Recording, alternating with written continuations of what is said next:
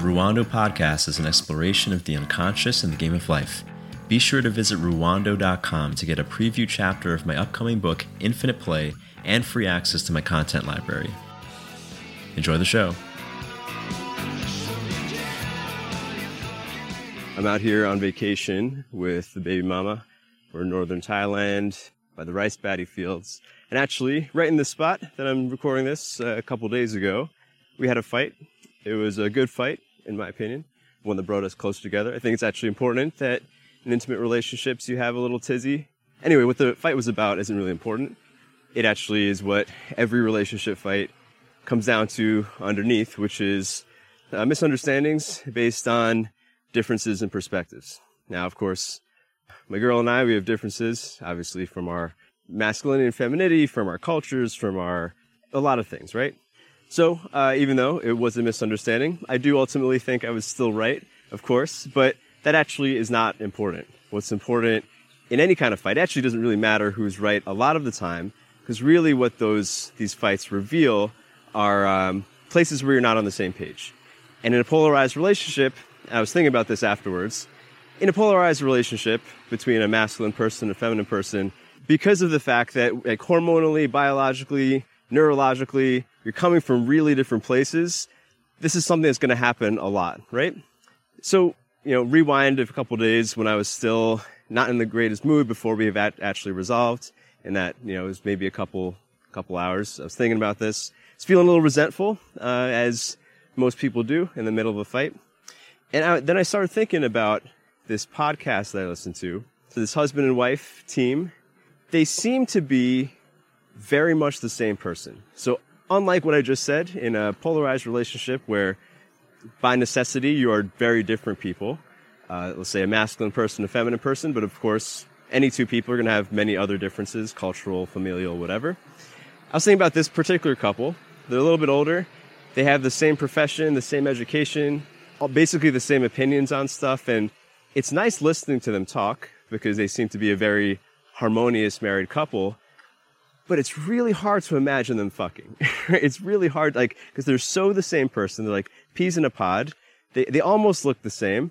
It's like really hard to imagine them like having polarity. In fact, I think most people observing them would be like, hey, they're, they're a pretty low polarity relationship. And in the middle of the, you know, when I was in this resentful mode, I was like, oh yeah, it must be nice to date someone who's just like you, right? Because you'd understand each other, you'd have a way greater overlap of your perspectives. There'd be less opportunity for misunderstanding. But at the same time, I'm not envious of a relationship that is low polarity because polarity, which the exact thing that allows for lust and deep attraction is also the thing that kind of makes it easy to fight and it reminds me of uh, my OneTaste days. There was uh, an adage that was often said. I don't know who originated it, but probably probably the, the guru, um, which is when there's tension, you can either fuck or you can fight. Right? There's this acknowledgement that fucking and fighting kind of stem from the same feeling, which we can say is polarity. So I was thinking about this trade-off further of like how polarity, and, and not that, you know, that, you, not that you can't have harmony in a polarized relationship. It's just harder because polarity and ease of understanding are inversely proportional, right? Opposites attract, but uh, opposites also make it easy to fight. So then I went on pondering, okay, given that I want a higher polarity relationship, uh, obviously, you know, sex is important to me. I like feeling masculine with my very feminine wife. It's, yeah, there's many, many virtues to that, many things I like about that. But at the same time, I want harmony in my household. So it's like, okay, how can I increase harmony or maximize harmony while maintaining polarity? And what it came to is this. If you want to have harmony and polarity in a given relationship, then you must unify your household. Unifying your household means creating a group identity, right? And in my case, um, a group identity between myself and my bride to be, right?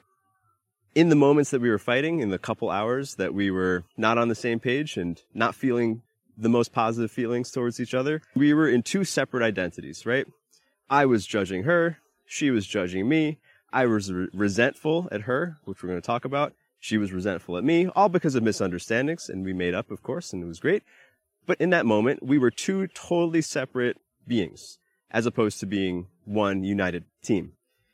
And the one key thing to unify in a relationship, to create that group identity where you feel as if you're one connected being, as opposed to two people that can misunderstand each other or have conflict, is to reduce resentment to zero.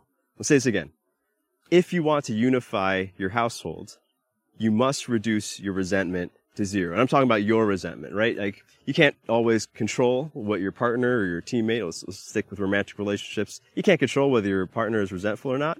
I'd actually say if you've reduced, removed your resentment and the other person just won't, probably not a good person to continue in a relationship with because you can't force other people to change.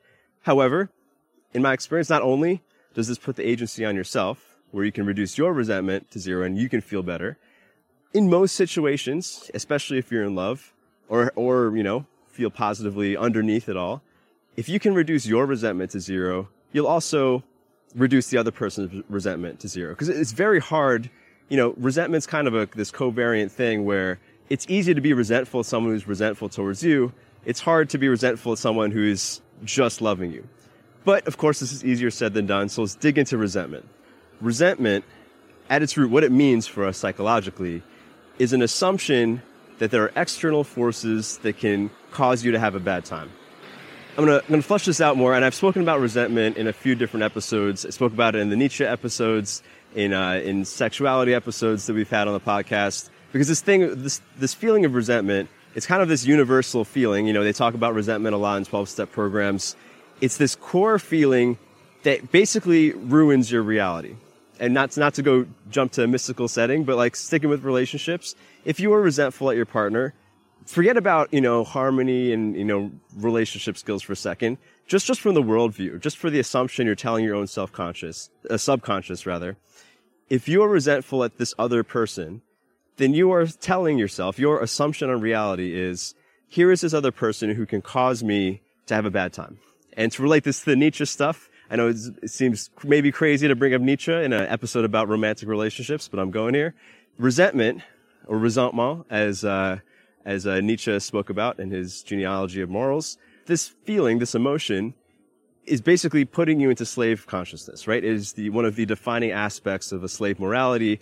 This uh, resentment at this other entity, the master or the authority figure that can that actually calls the shots in your life, right?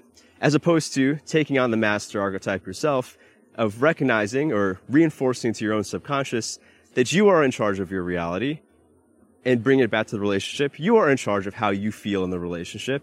And no matter what seemingly crazy feelings your partner's having or irrational or unreasonable feelings she's having or he's having, whoever you're dating, they're not going to bring you down because you are a solid person, right? This kind of goes back to basic stoic ideals as well. So a little bit later, after we had mostly made up, but I was still feeling a little bit of resentment, if I'm honest. I was journaling about this all. And I was journaling about other things and kind of like the content of our arguments. It was a little bit related to life plans. I mean, we have a baby on the way. One of the things that's stressful for both of us is recognizing, oh, oh man, like our life expenses are going to go way up, right? So I was thinking about that. I was thinking about this, the argument and all that. And um, I had a resentful moment while I was journaling. And I thought, and I wrote down actually, if I'm going to make it rain, right? If I mean, how I speak about making money for my family, if I'm going to make a lot more money for my family, if I'm going to make it rain, then I need everything to be harmonious at home, right? This is kind of this resentful moment where I was like, she needs to get on board, right? This is, you know, of course, I'm, I'm sharing with you, uh, you know, my resentful thoughts. Like, this is where I went for a second, right? And I looked at it on the paper, which is why I think journaling is so great. You can actually look at your thoughts. I'm like, oh, that's kind of a, it's kind of a slavish thought to have, right? It's like, uh, it's not the way I want to lead my family. It's very not king archetype, not master archetype with me. But it's like, okay, how do I modify this to remove all resentment? And, uh, the thing that was most fun was actually just to flip the causality, right? It was an if then statement. It was a conditional statement. My resentful statement was, if I'm going to make it rain, then she needs to get on board. Or I mean, what I actually wrote down is, if I'm going to make it rain, then uh, we need to be harmonious at home right? Or my house, I forget exactly. My house needs to be in order. This is how I talk to myself. And then, I decided to flip it to remove the resentment, which brought me to a kind of magical thought, but it was like, if I remove all of my resentment at home, then I'm going to make it rain, right? Now I realize this is a bit of a magical thinking statement. I'm not, I'm not trying to say, you know, that I believe flat out literally that if I love my wife better, a million dollars is just going to appear in my bank account. I'm not, I'm not saying that. But it is a nice thought, right? It is a nice thought to think if I make everything feel good at home, which I have control over, right? Like I'm half of the people at home, then everything will work out business wise. Everything will work out with my entrepreneurial projects. You know, maybe it's not true, literally, but it feels good to think about. And probably a lot of us can think of um, instances where this may be, you know, a bit of a self-fulfilling prophecy. Stay with me here, because I realize I'm going in a different direction than the way we started. If I unify my household, then I'll make it rain. If it was true, that would be cool. If somehow by making better love to my wife, more money came in, you know, sex magic, I'd like to believe in it. No proof though, right? But even if it's not true, having this worldview, but playing with this as a uh, working assumption would make things really good in my relationship, right? If I just, if I really uh, entertained the idea that making better love to my wife and treating her better and ensuring harmony and removing all resentment I could possibly ever think, if that somehow made money, it would make my relationship really great, put me in a better mood, put her in a better mood. We both would probably end up making more money just being in a better mood, right? So there's a something a little bit more realistic there. And of course, this is also uh, hormonally backed. Uh, if you caught my physiological toughness episode, we do know that when we have the perception of control, even if it's not real, when we have the perception of control, our cortisol levels drop, our dopamine levels rise, or testosterone levels rise, and it, we just feel better and therefore can perform better. So there's like kind of a roundabout way where this this is true, maybe if if not directly. Then I started entertaining the magical side of this because there was a period of my life where I really entertained magical thinking particularly when I was in the sex cults.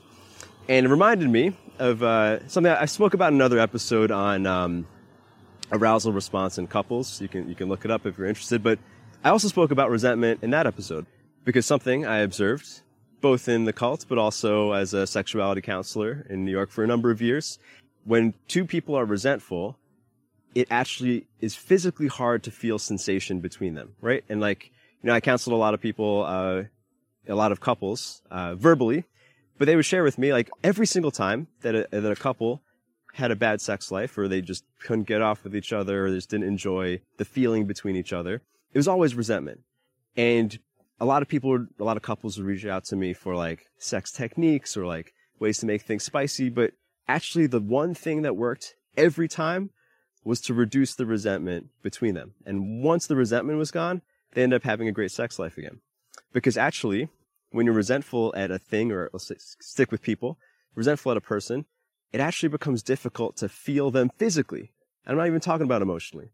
But, but here's where emotions and sensations, or emotions have a real effect on our physical sensations. If you're resentful at a person, it becomes damn near impossible to feel pleasure, even if they have the perfect sexual technique. You know, you're, you're mad at your, your spouse. They're doing a, a great job, you know, touching your body, but like your body actually won't feel it, right? I know this to be true.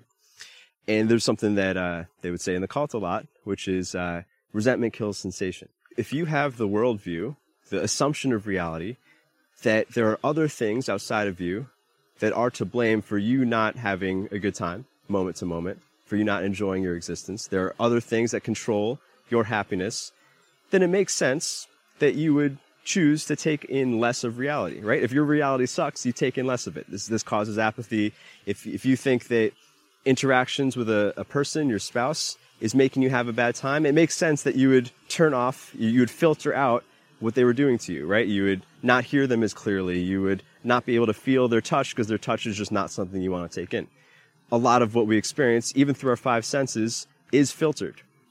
But what all of this brought me to after this fight, after this journaling, after this pondering, is that I would like to take on the working assumption, and I invite you to as well, that if you can actively reduce your resentment of everything, of people, of things, of situations, if you could bring all of your resentment to zero, then you will actually have a greater influence over your reality. Just want to be clear. I don't know if this is true, right? This is a bit of a magical thinking statement but we could probably tie this together indirectly with self fulfilling prophecy. And even if it's false, even if all of this is bullshit, right? And they're, they're, you know, life is actually random and there is no control. I bet you that you will feel a lot better about your life and everything will be a lot better if you can just actively reduce your resentment to zero. So I just want to bring up this caveat because I can imagine people thinking of like, what if my wife is really being a bitch or my employer is really being an asshole? There is some situation that really is not cool. This is not to say that you accept everything without any correction. It's that you actively reduce your resentment to zero, which let's, let's use the relationship example. If in the middle of that fight, I had the, the consciousness to drop my resentment to zero, I could still say what I wanted in our relationship that maybe wasn't happening, right? You can still say all that stuff. But by the virtue of not having resentment, I would not be framing it as if she needs to do this for me or she needs to stop doing this thing to me or, or whatever, which is really the root of every fight, right? That kind of that kind of attitude. And instead view it as here we are as one unit. You know, here we are in this room. Let's just rearrange the furniture together, right? Here we are as one in the same way that you would adjust your own behavior to, say, better achieve your goals or uh, have more internal harmony, taking that same attitude within your relationship, within your team, whatever. So, I know I went on a, maybe some tangents on this one. I think it's all important in unifying your household with polarity, which I think can be taken, you know, this idea of this final takeaway of reducing your resentment to zero doing your best to res- reduce your resentment to zero in your relationship, in life, in the gov- at the government or whatever. If you can do this, your life will absolutely be better. I'm certain of that. Because no matter what the life situation is, you always have control over whether or not you feel resentful. Because all resentment is, is this assumption that other people can spoil your good time, which is certainly not the goal of any empowered person. So I challenge you. I challenge you to join me with just taking on this working assumption that if you reduce your resentment to zero, everything would be better. And let's see what happens.